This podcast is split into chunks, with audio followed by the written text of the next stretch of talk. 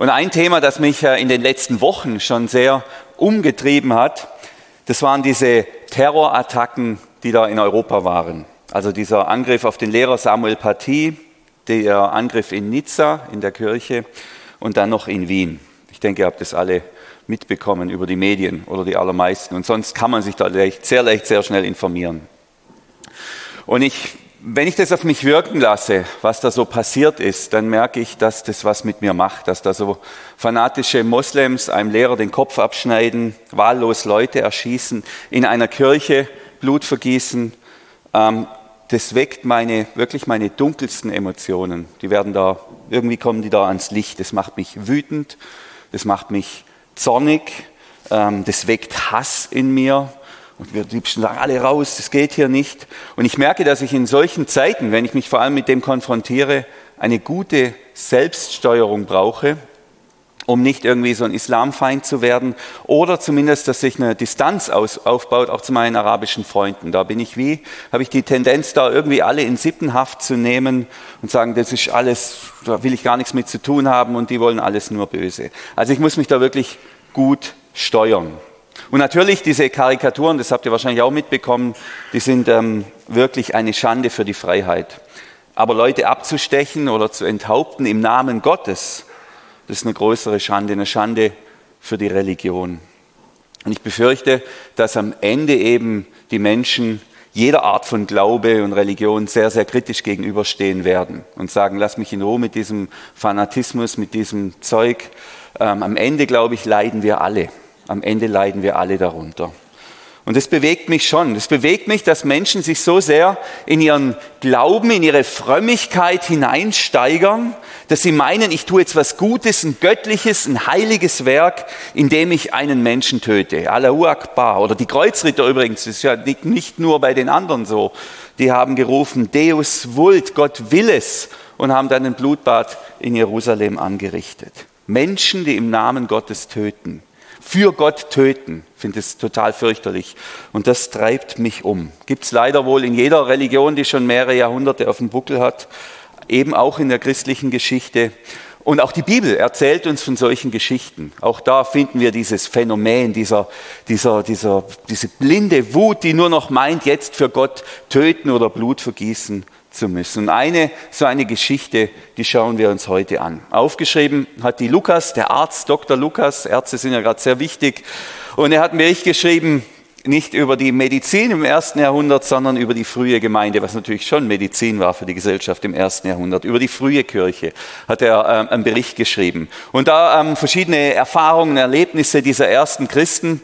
Und heute geht es um eine Person, die steht im Zentrum von dessen, was Lukas aufgeschrieben hat, ein gewisser Stephanus. So, das ist einer der ersten Christen, die uns überhaupt bekannt sind. Gell? Dieser Stephanus oder Stephan, der war ein Jesusgläubiger Jude, fromm, intelligent, erfüllt vom Heiligen Geist und Wunder gab es auch noch um ihn herum. Also außergewöhnliche Dinge haben sich da ereignet. Das war so ein richtiges Aushängeschild für die Gemeinde. Drei, vier so Stephanusse hier, da wäre was los. Da wäre quasi, da würde explodieren. Gell? Ich glaube, das war so eine Mischung, würde ich jetzt mal sagen, aus Richard David Brecht, Bill Johnson und John Wimber. Stellt ihr die mal alle in eine Person hinein, dann seid in etwa, würde ich jetzt mal sagen, beim Stephanus, diesem ersten Christen, diesem ersten Jesus-Nachfolger. Und so ein Mensch, der hat natürlich Hater, kann man sagen. Menschen, die eifersüchtig sind, Menschen, die ihm das nicht gönnen, Menschen, die, ja, die, die, die seine Feinde sind. Gell?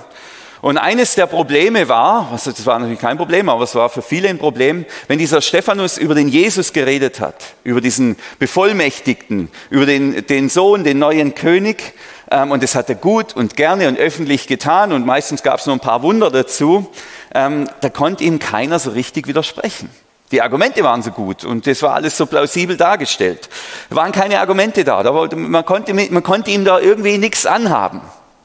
Es gab auch keine dunklen Flecken in seiner Vergangenheit, mit dem er hätte sagen können, ja, was willst du sagen? Du bist doch mal fremdgegangen oder so, so irgendwas. Was bist du überhaupt? Du hast auch mal irgendwelche anderen. Nein, da war alles, da gab es nichts. Er war nicht angreifbar. Und er hat einfach nicht aufgehört, diese Jesus-Lehre unters Volk zu bringen. Ähm, und ähm, da war für die jüdische Führung, zumindest damals war klar, der Stephanus, der muss gestoppt werden. Gell? Jesus haben wir gekreuzigt. Das war die erste Jesuswelle. Die haben wir gebrochen. Und jetzt gibt es schon die nächste Jesuswelle mit diesem Stephanus. Das muss aufhören. Und deshalb müssen wir jetzt schnell und konsequent handeln, bevor dieser Jesus-Virus hier alle ansteckt. Gell? Und so bringen die Gegner von Stephanus diesen Stephanus vor den jüdischen Rat. Letzten Sonntag, wer da war oder wer es im Livestream gesehen hat, ging es auch um den jüdischen Rat. Da standen schon zwei Männer, Petrus und Johannes. Heute steht dieser Stephanus vor dem jüdischen Rat. Apostelgeschichte Kapitel 7. Und was sie ihm vorwerfen, Gotteslästerung, Blasphemie.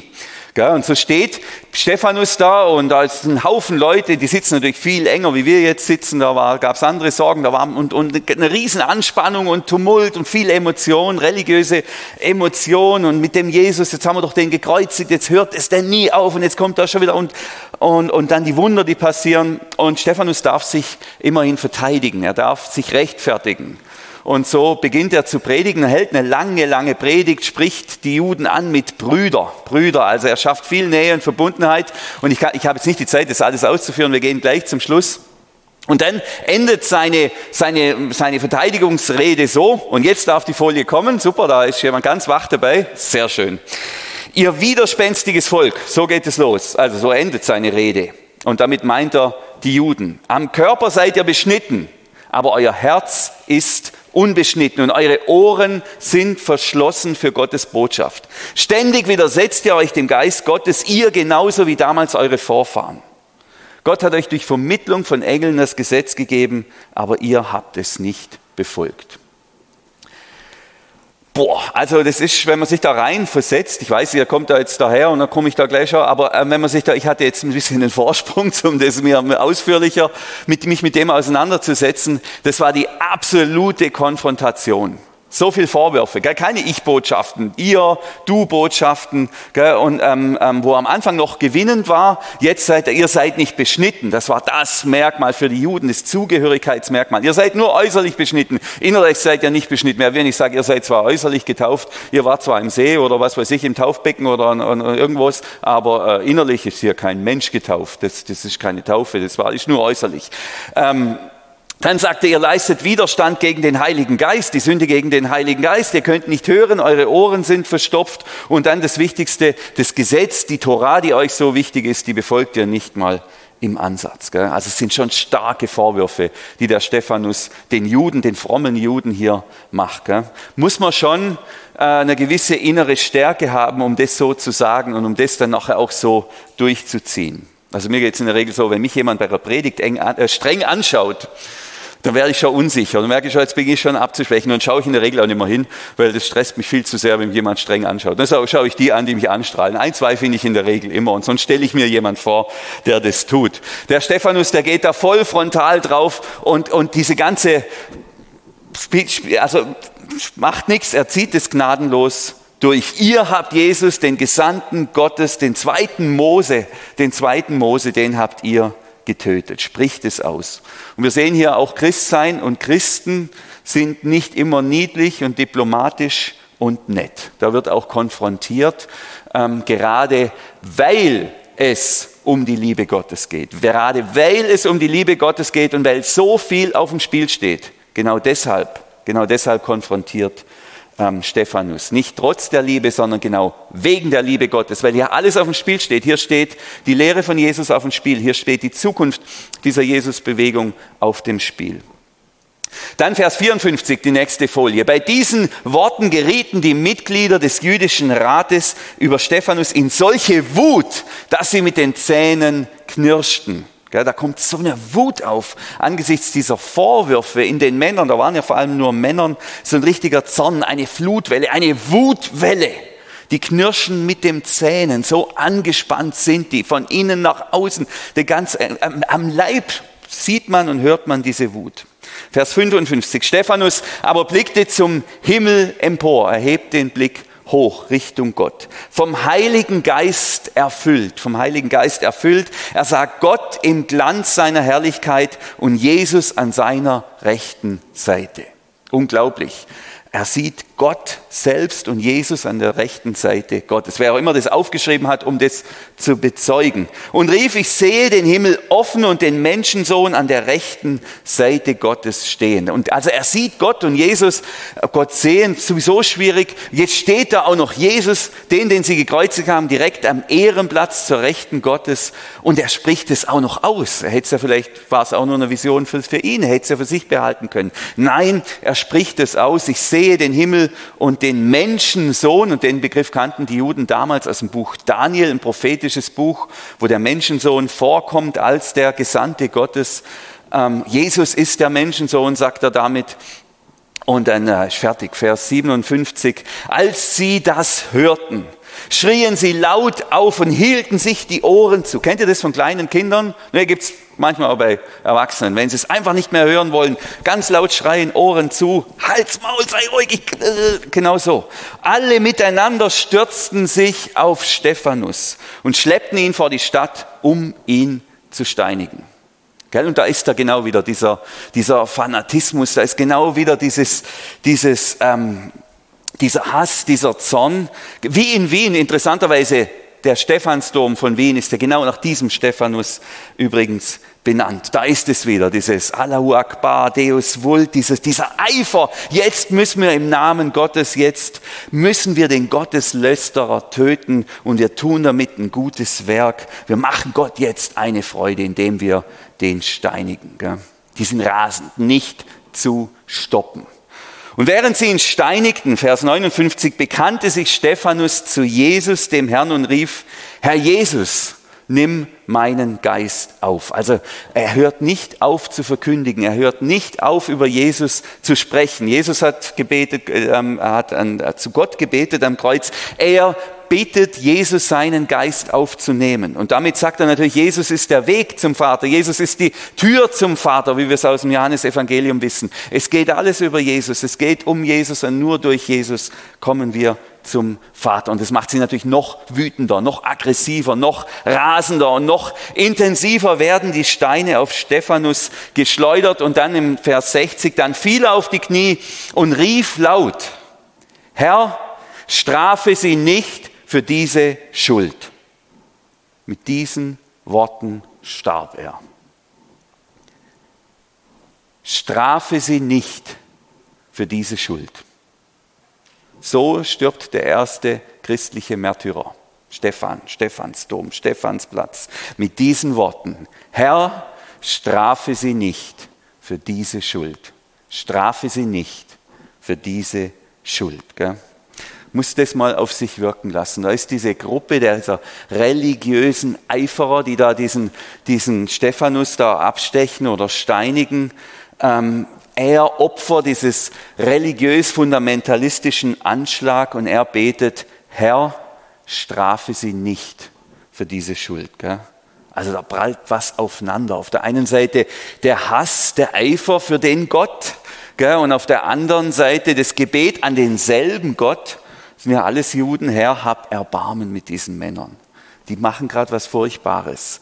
Aber sie straf sie nicht. Gell? Schreib's nicht in dein Buch. Lass es gut sein. Lösch es wieder aus deinem Gedächtnis, was die mir gerade antun. Strafe sie nicht für diese Schuld. Gell? Wenn ich da meine Reaktionen als Unbeteiligter, rein über Medien informierter an diese Anschläge denke, auf diese Anschläge denke, meine Wut, mein Zorn, ähm, dann scheint mir die Reaktion von Stephanus hier, diese Fähigkeit zu vergeben, die scheint mir übermenschlich, ja, geradezu aus einer anderen Welt. Und ich glaube, genau das ist, das ist eine Reaktion aus einer anderen Welt, aus einem anderen Reich, nämlich dem Reich vom König Jesus. Gell? Denn diese Haltung von Stephanus, die entspricht genau dem, was König Jesus gelehrt und gelebt hat. Das ist genau das, was Jesus gelehrt und gelebt hat. Und Stephanus hat es nur imitiert, hat es nachgemacht, hat diesen Jesus kopiert. Steuerung C, wenn man so will. Er hat gelehrt, Jesus, Lukas Kapitel 6, Vers 27, euch, die Feldrede, nicht die Bergpredigt, die Feldrede, aber in der Bergpredigt steht das Gleiche, euch, die ihr mir zuhört, sage ich, liebt eure Feinde Tut denen Gutes, die euch hassen. segnet, die euch verfluchen und betet für alle, die euch schlecht behandeln. Das ist die Lehre von Jesus. Das ist die revolutionäre Lehre von Jesus. Die kommt wirklich aus einer anderen Welt, aus der Welt Gottes. Und das eine ist ja, sage ich mal, äh, Lehren rauszuhauen, irgendwelche Theorien zu verkünden. Das ist ja immer einfach. Darum ist ja Predigen noch einfacher wie das Leben nachher. Und in dieser Haltung aber, von dieser Lehre ist Jesus auch gestorben, als er am Kreuz hängt, Blut überströmt, verachtet, verspottet und vor allem um Luft ringend, um Luft ringend, stundenlang. Dann betet er, was betet Jesus? Vater, vergib ihnen, denn sie wissen nicht, was sie tun. Vater, die machen gerade was ganz Schlimmes. Schreib es nicht in dein Buch. Gell? Lösch es bitte aus deiner Erinnerung, was die da gerade tun. Rechne es ihnen nicht an. Nimm es weg. Schau nicht darauf. Die wissen nicht, was sie da gerade tun. Und genau in diesem Geist stirbt der Stephanus, der kluge, der starke, der mutige Mann. Am Ende setzt er sich noch für seine Feinde ein. Und es nicht aus Feigheit oder irgendwas, er kann anders, das haben wir ja gesehen, der kann ganz anders, der kann konfrontieren, der, der weicht den Konflikten nicht aus, aber an der Stelle setzt er sich für seine Feinde ein. Und mir scheint, das ist wohl die höchste Form der Liebe, die höchste Form der Liebe. Denen zu vergeben, die mich hassen, denen zu vergeben, die mich verachten, denen zu vergeben, die mich eigentlich für ein Stück Dreck halten, die mich für ein Stück A halten, denen zu vergeben. Mich bei Gott bei denen einzusetzen, die mich töten, jetzt hier in dem Fall, ist der Königsweg der Liebe. Und da sind wir mitten in unserem Predigtthema, gell? die Liebe Gottes teilen. Das ist ja unsere Predigtserie. Wie kann ich die Liebe Gottes teilen? Wie kann ich Wärme in die Welt bringen? Wie kann ich einen Unterschied machen? Wie kann ich dafür sorgen, dass Gottes Liebe zu den Menschen fließt? Die Antwort ist ganz einfach. Ein Weg, die Liebe Gottes zu teilen, ist vergeben. Vergeben.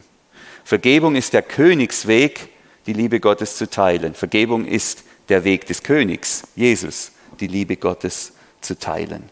Und wahre Liebe, wahre Liebe, die erweist sich genau da, in der Bereitschaft zu vergeben, zu vergeben. Jetzt ist das, was wir hier sehen, groß, so unfassbar groß. Gell? Ich finde es ja schon schwer zu vergeben, wenn mich jemand um Entschuldigung bittet für was Kleines. Gell? Wie viel schwerer dem Feind zu vergeben, der gar nicht im Sinn hat, mich, sich bei mir zu entschuldigen. Ganz im Gegenteil, der im Sinn hat, mich zu verletzen, mich niederzumachen, mich klein zu machen. Gell, da sind wir schon in Bereichen unterwegs. Boah, die Liebe Gottes teilen. Und zwar durch Vergebung. Mit den Menschen, die es gut mit mir meinen und mit den Menschen, die es schlecht mit mir meinen. Ich glaube aber auch, dass es kaum etwas Kraftvolleres gibt als die Vergebung.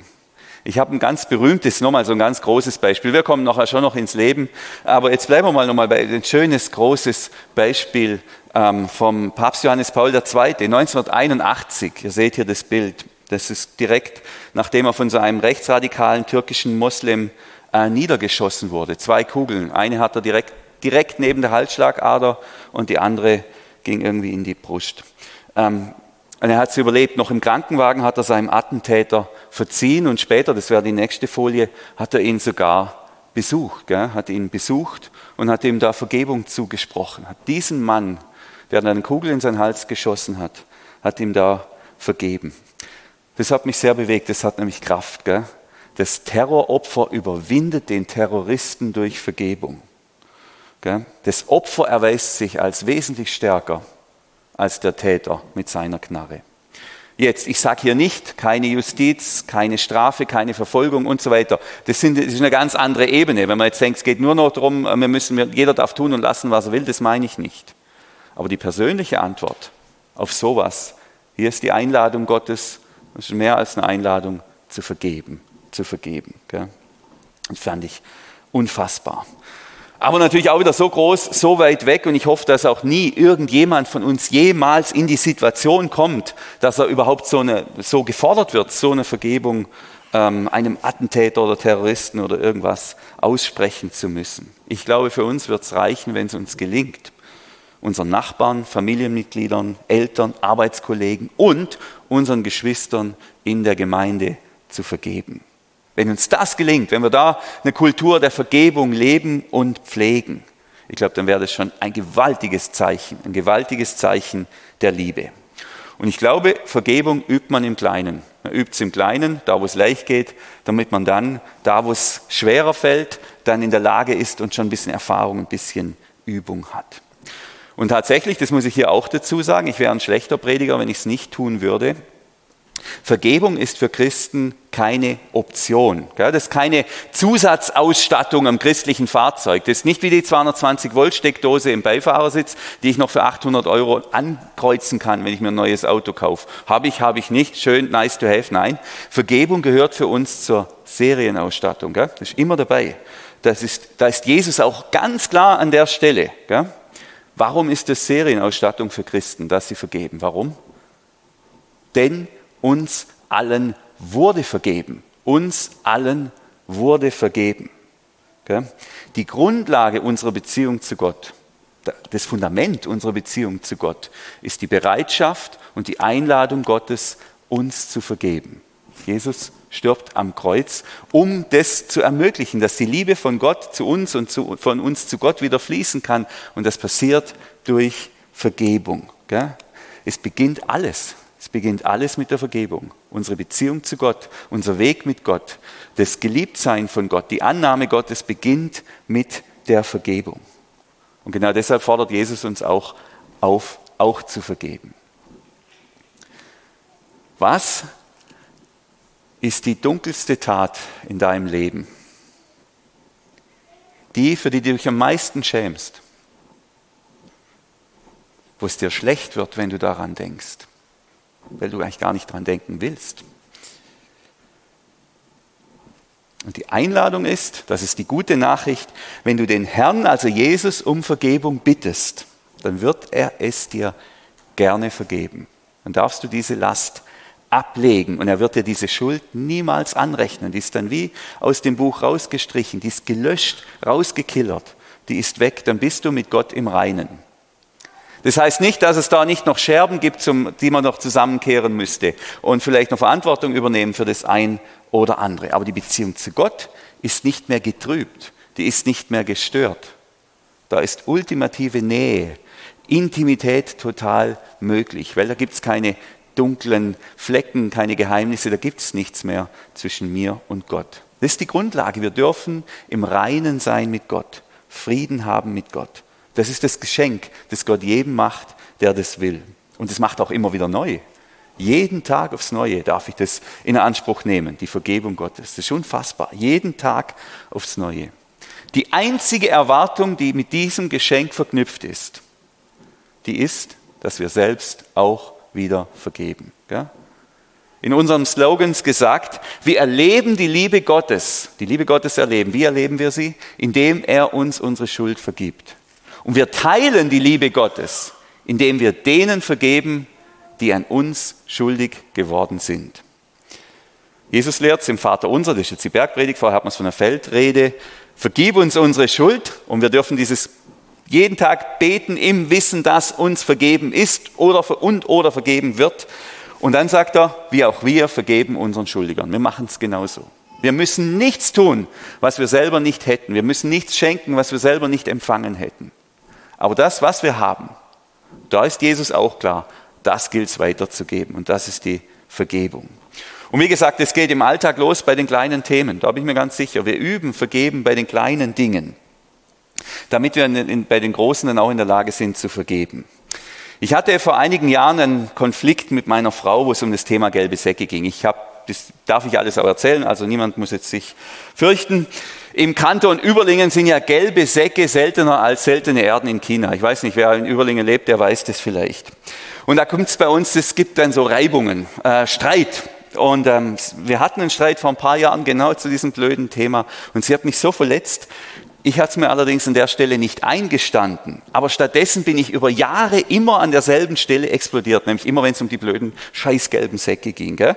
Und habe immer wieder nachgetreten, habe mich immer wieder gerecht für diese blöde Verletzung von damals.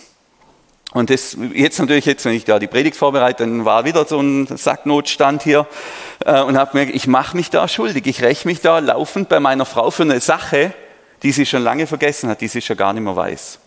Ähm, ich muss mich entschuldigen für das, was ich getan habe, jetzt hier, was ich sich da angehäuft hat. Und ich darf ihr und will ihr vergeben für diesen Konflikt von damals, von dem sie sowieso schon gar nichts mehr weiß. Also mein Job, das wurde mir jetzt wirklich durch die Predigt deutlich, zu vergeben, diese alte Kamelle endlich mal loszulassen. Und ich glaube, genau da konkretisiert sich Jetzt waren wir bei Stephanus und beim Papst und da irgendwie auf, also auf himmlischen Sphären von der ganz großen Vergebung unterwegs. Aber am Ende geht es darum, im Alltag das zu leben. Die Schuld, die andere an mir hinterlassen haben, loszulassen, ihnen nicht anzurechnen. Wir erleben Gottes Liebe durch seine Vergebung und wir teilen die Liebe Gottes, indem wir vergeben. Und zwar denen, die es gut mit uns meinen und denen, die es schlecht mit uns meinen. Und das ist meine Einladung, und es ist mehr als eine Einladung, es ist eine Herausforderung, nämlich nicht die von mir, sondern die von Jesus, dass wir das, was wir täglich empfangen, dass wir das auch täglich weitergeben, dass wir das einüben, dass es in Fluss kommt. Und ich könnte mir vorstellen, dass der Heilige Geist bei dem einen oder anderen bereits anklopft und sagt, du, ich habe da was, wo du vergeben darfst, da gibt es noch, da gibt es was. Bewahrt es mal in eurem Gedächtnis, schiebt es nicht gleich wieder weg. Es ist eine Chance, was loszuwerden. Jetzt ist das Thema Vergebung allerdings ein mega komplexes Thema und ich möchte euch noch fünf Punkte zumuten, fünf schnelle Punkte, die sind mir aber wichtig. Ich würde mich schlecht fühlen, wenn ich, wenn ich jetzt aufhören würde, ohne diese Dinge, die ich selber erlebt habe mit der Vergebung, ähm, nicht mit euch noch zu besprechen. Das sind jetzt fünf Punkte, die aus meiner Lebenserfahrung kommen. Ich bin jetzt halt so in der Lebensmitte, da weiß man noch nicht alles, hat auch noch nicht alles erlebt, aber das, was ich erlebt habe, das möchte ich euch gerne weiter geben, das ich selber durchexerziert habe an dem Thema. Das habe ich bisher verstanden. Da gibt es sicher noch mehr, ähm, aber das ist so, an der Stelle bin ich. Erstens, ähm, und das ist mir wichtig, und ich, ich sage euch fünf Dinge, was Vergebung nicht ist, um genau zu sagen, was Vergebung ist. Erstens, Vergebung ist nicht relativieren oder Schuld kleinreden. Wer sagt, halb so wild, halb so schlimm, passt schon, das ist nicht Vergebung. Das gibt es ja manchmal. Manche Dinge sind wirklich nicht so schlimm. Und dann sollte man auch kein Drama draus machen. Aber wenn wir verletzt werden, wenn da wirklich eine Schuld vorliegt, dann sollte man nicht sagen, halb so wild. Gell?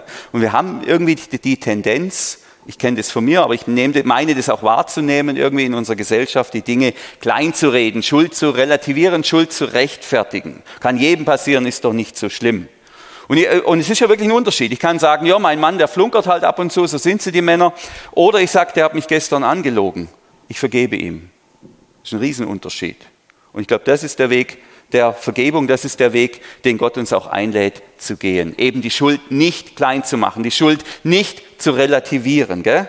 Wer vergibt, relativiert die Schuld nicht, sondern er lässt sie da sein. Er gibt ihr Gewicht, er gibt ihr ja sogar Raum. Und deshalb ist wichtig, dass jeder Vergebung auch die, die Schuld vorausgeht, und zwar die benannte und manchmal auch bekannte Schuld. Man muss es nicht immer sagen. Ähm, manche Beziehungen, vor allem zu Menschen, die, wo nicht eine Nähe da ist, die, oder die schlecht mit uns meinen, denen muss ich jetzt nicht nur sagen, du hast mich verletzt, ich vergebe dir. Dann würden die sagen, das hast du gerade erst recht verdient. Jetzt gebe ich dir nochmal eine drauf. Also muss da schon ein bisschen sensibel sein. Aber wenn man in einer, in einer Beziehung ist, in einer guten, dann darf man es auch sagen. Aber zumindest für mich klären, ja, das ist eine Schuld und ich darf das auch vor Gott sagen und klagen, Herr, hier ist jemand an mir schuldig geworden. Natürlich, das andere Extrem, das gibt es auch in christlichen Kreisen, ist so eine Art Überempfindlichkeit, ähm, dass man alles irgendwie, also wir Christen, wir sollten auch nicht alles überdramatisieren und da mega empfindlich sein. Es gibt aber einen dummen Spruch, es gibt mal einen Witz. Ich habe mir zur Regel gemacht, dass ich sage, okay, jetzt vergesse ich das erstmal. Wenn es an einem anderen Tag mich immer noch umtreibt, wenn es mich immer noch irgendwie kränkt, ja, dann ist Vergebungsarbeit zu leisten. Aber in 90 Prozent habe ich es eigentlich schon lange wieder vergessen. Aber wenn Vergebungsarbeit zu leisten ist, dann darf ich das auch benennen und sagen, hier ist jemand an mir schuldig geworden. Der Stephanus sagt auch nicht, oh, die Juden, jetzt rasten sie halt mal wieder aus. Die haben halt, äh, was, für, was weiß ich, für ein Temperament, ist ja auch so heiß gerade oder irgendwas. Nein, er benennt die Schuld. Der sagt, Vater, rechne ihnen diese Schuld oder Sünde nicht an. Ganz klar, die werden hier schuldig. Das ist eine Sünde, was die tun. Das ist ein Riesenunrecht. Aber rechne es ihnen nicht an. Also das ist eigentlich Vergebung. Und Vergebung ist nicht alles irgendwie so zu nivellieren, naja, meiner Frau ist alles halb so. Nein, das hat mich verletzt und ich vergebe ihr das. Das heißt, Auch übrigens, wenn ich jemand vergebe, entbinde ich ihn nicht automatisch von der Verantwortung für alle Konsequenzen dieser Tat. Das ist, gehört auch noch dazu. Aber ich vergebe, indem ich diese Schuld benenne und ausspreche. Der zweite Punkt, der ist auch nicht für alle wichtig, aber für so Typen wie für mich sehr wichtig. Vergeben ist nicht das Übergehen des eigenen Schmerzens, des eigenen Schmerzes. Gell? Das ist kein Punkt für euch alle, ganz sicher nicht. Gell? Manche Menschen, die, und, und ich meine, die sind in der, in der Mehrheit, die nehmen sich sehr stark wahr, die sind ganz bei sich äh, und, und, und sind ganz in ihrem Schmerz daheim. Solche Menschen stehen eh nie in Gefahr, den eigenen Schmerz zu übergehen. Die stehen eher in der Gefahr, die Vergebung zu verpassen. Äh, aber dann gibt es die anderen, da gehöre ich dazu, Menschen, die einen schlechten Zugang zu ihrem eigenen Inneren haben. Ähm, und da gibt es die Gefahr, dass man das irgendwie ignoriert, dass man den Schmerz übergeht. Gell? Deshalb habe ich mich früher auch scheinbar leichter getan mit Vergebung, weil ich habe den Schmerz schlicht ignoriert, habe so getan, als wäre er nicht da. Und wenn man dann noch gleich ausspricht, ja, ich vergebe dir, alles gut, dann kriegt man ein Problem, weil offiziell hat man ja vergeben, aber innerlich ist da noch irgendwo, geistert das ja da noch rum und findet sich körperlich dann auch sogar seinen Weg. Ähm, also ich glaube, es gibt eine Reihenfolge in der Vergebung und die Reihenfolge heißt schon, diesen Schmerz zu spüren und das auch auszuhalten, darüber zu klagen, diesen Schmerz auch vor Gott, zu, zumindest vor Gott zu bekennen, vielleicht auch vor dem Mensch zu benennen und dann diesen Schmerz auch loszulassen, loszulassen. Ähm, ich kann nur loslassen, was ich selbst auch ergriffen habe. Aber wenn ich da gar keinen Zugang habe zu meinem eigenen Schmerz, dann kann ich ihn ja auch nicht loslassen. Also gibt es schon eine Reihenfolge. Bei Menschen, die sich da stark spüren, würde ich sagen, sofort Sofort beginnen mit Vergeben. Sofort. Nicht zu lange warten. Weil sonst kommt man womöglich gar nicht mehr raus aus diesem Schmerz. Drittens, vergeben ist nicht gleich versöhnen. Vergeben ist nicht gleich versöhnen. Auch das ist wichtig. Für die Versöhnung braucht es zwei. Für die Vergebung einen. Hätte sich Stephanus mit seinen steinewerfenden Feinden versöhnt, da hätten die die Steine hinlegen müssen, die hätten den Stephanus pflegen müssen, die hätten sich um seine Wunden kümmern müssen, die hätten ihm eine Entschädigung zahlen müssen für seine Schmerzen, die hätten ihn öffentlich rehabilitieren müssen, dann wäre eine Versöhnung möglich gewesen. Da braucht es zwei, aber es gab keine Versöhnung, es gab Vergebung, es gab Vergebung und die ist sehr einseitig. Und die war nur bei Stephanus. Und Stephanus war so mit sich und diesen Menschen, mit seinen Feinden im Reinen. Also Vergebung kann, vergeben kann ich alleine, obwohl die Steine weiter fliegen und es den Juden, jetzt in dem Fall den Juden, nicht mal leid tut. Ganz im Gegenteil, die fühlen sich ja im Recht. Gott will es, Gott will es. Aber Vergebung geht alleine. Das ist das Schöne an der Vergebung. Und wie gesagt, manchmal ist es auch besser für mich zu behalten, dass ich jetzt vergebe. Ich muss das nicht immer aussprechen, vor allem wenn ich es mit Menschen zu tun habe, die mir nicht so wohlgesonnen sind. Ich habe auch jetzt, auch in Vorbereitung ist mir wieder eine, eine, Situation eingefallen, dass ich da noch so eine Wunde, die halt langsam herumtrage in mir mit einem Lehrer vom Gymnasium in Überlingen. Jetzt ist der Lehrer ja inzwischen gestorben. Ich werde älter. Die sterben, meine Lehrer sterben, muss ich das mal vorstellen.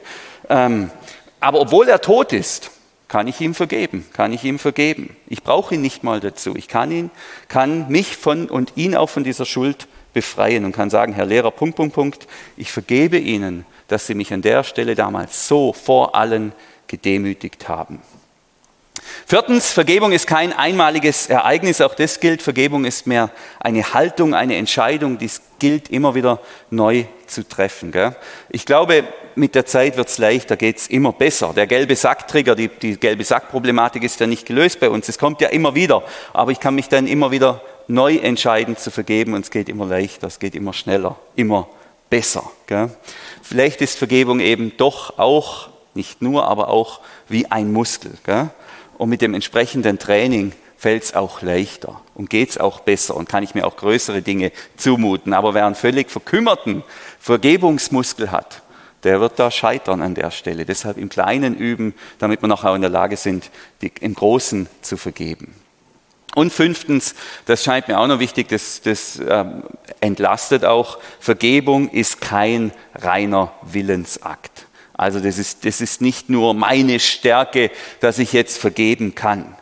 Wir dürfen uns darauf verlassen, ja, wir müssen uns sogar darauf verlassen und die Schritte in, aufs Wasser wagen im Bild von Petrus hier, dass da, wo wir im Willen Gottes gehen, Und immer wenn wir vergeben, da wagen wir uns auf das Wasser hinaus, das scheinbar nicht tragt. Da dürfen, trägt das, da dürfen wir uns darauf verlassen, dass Gott uns trägt und dass Gott uns die Kraft gibt, die uns fehlt. Dass er uns zur Ressource wird, auch zu vergeben und Vergebung zu bewältigen. Denn manchmal ist der Schmerz, ist die Schuld zu groß, als dass man sie rein menschlich einfach so vergeben könnte.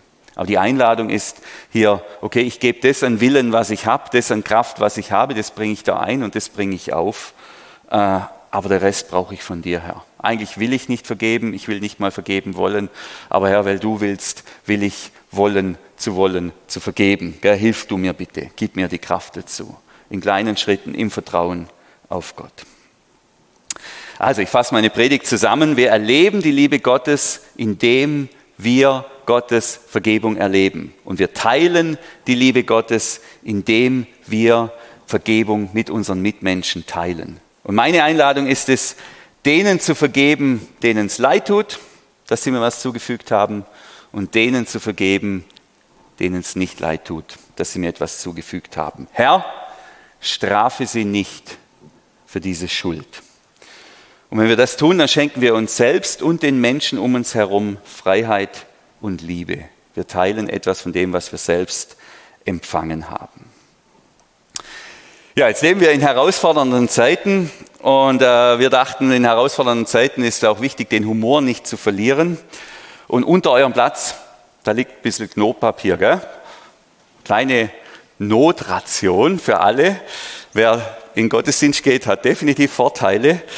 Ähm, Nein, das Thema ist ein anderes. Ist, sehr gerne hätte ich, hätten wir jetzt eine Aktion gemacht, dass man vorne geht, ans Kreuz geht und, und ähm, Namen aufschreibt und die Zettel vors Kreuz bringt und so weiter. Aber das geht Corona-mäßig leider nicht. Aber vielleicht hast du trotzdem gehört, dass der Heilige Geist angeklopft hat und dir gesagt hat, an der Stelle gilt es zu vergeben. Der ist an dir schuldig geworden. Lass es los. Lass es los, diesen Schmerz. Lass es los, das, was er dir angetan hat. Und die Einladung ist nachher, ähm, das hier drauf zu schreiben, und dann später zu Hause das einfach das Klo runterzuspülen. Gell? Lassen wir doch das blöde Zeug aus unserem Leben verschwinden. Gell? Schenken wir den Menschen, die an uns schuldig geworden sind, die echte Freiheit. Und schenken wir ihnen das, was wir selbst von Gott bekommen haben, nämlich die Vergebung. Gott segne euch. Amen.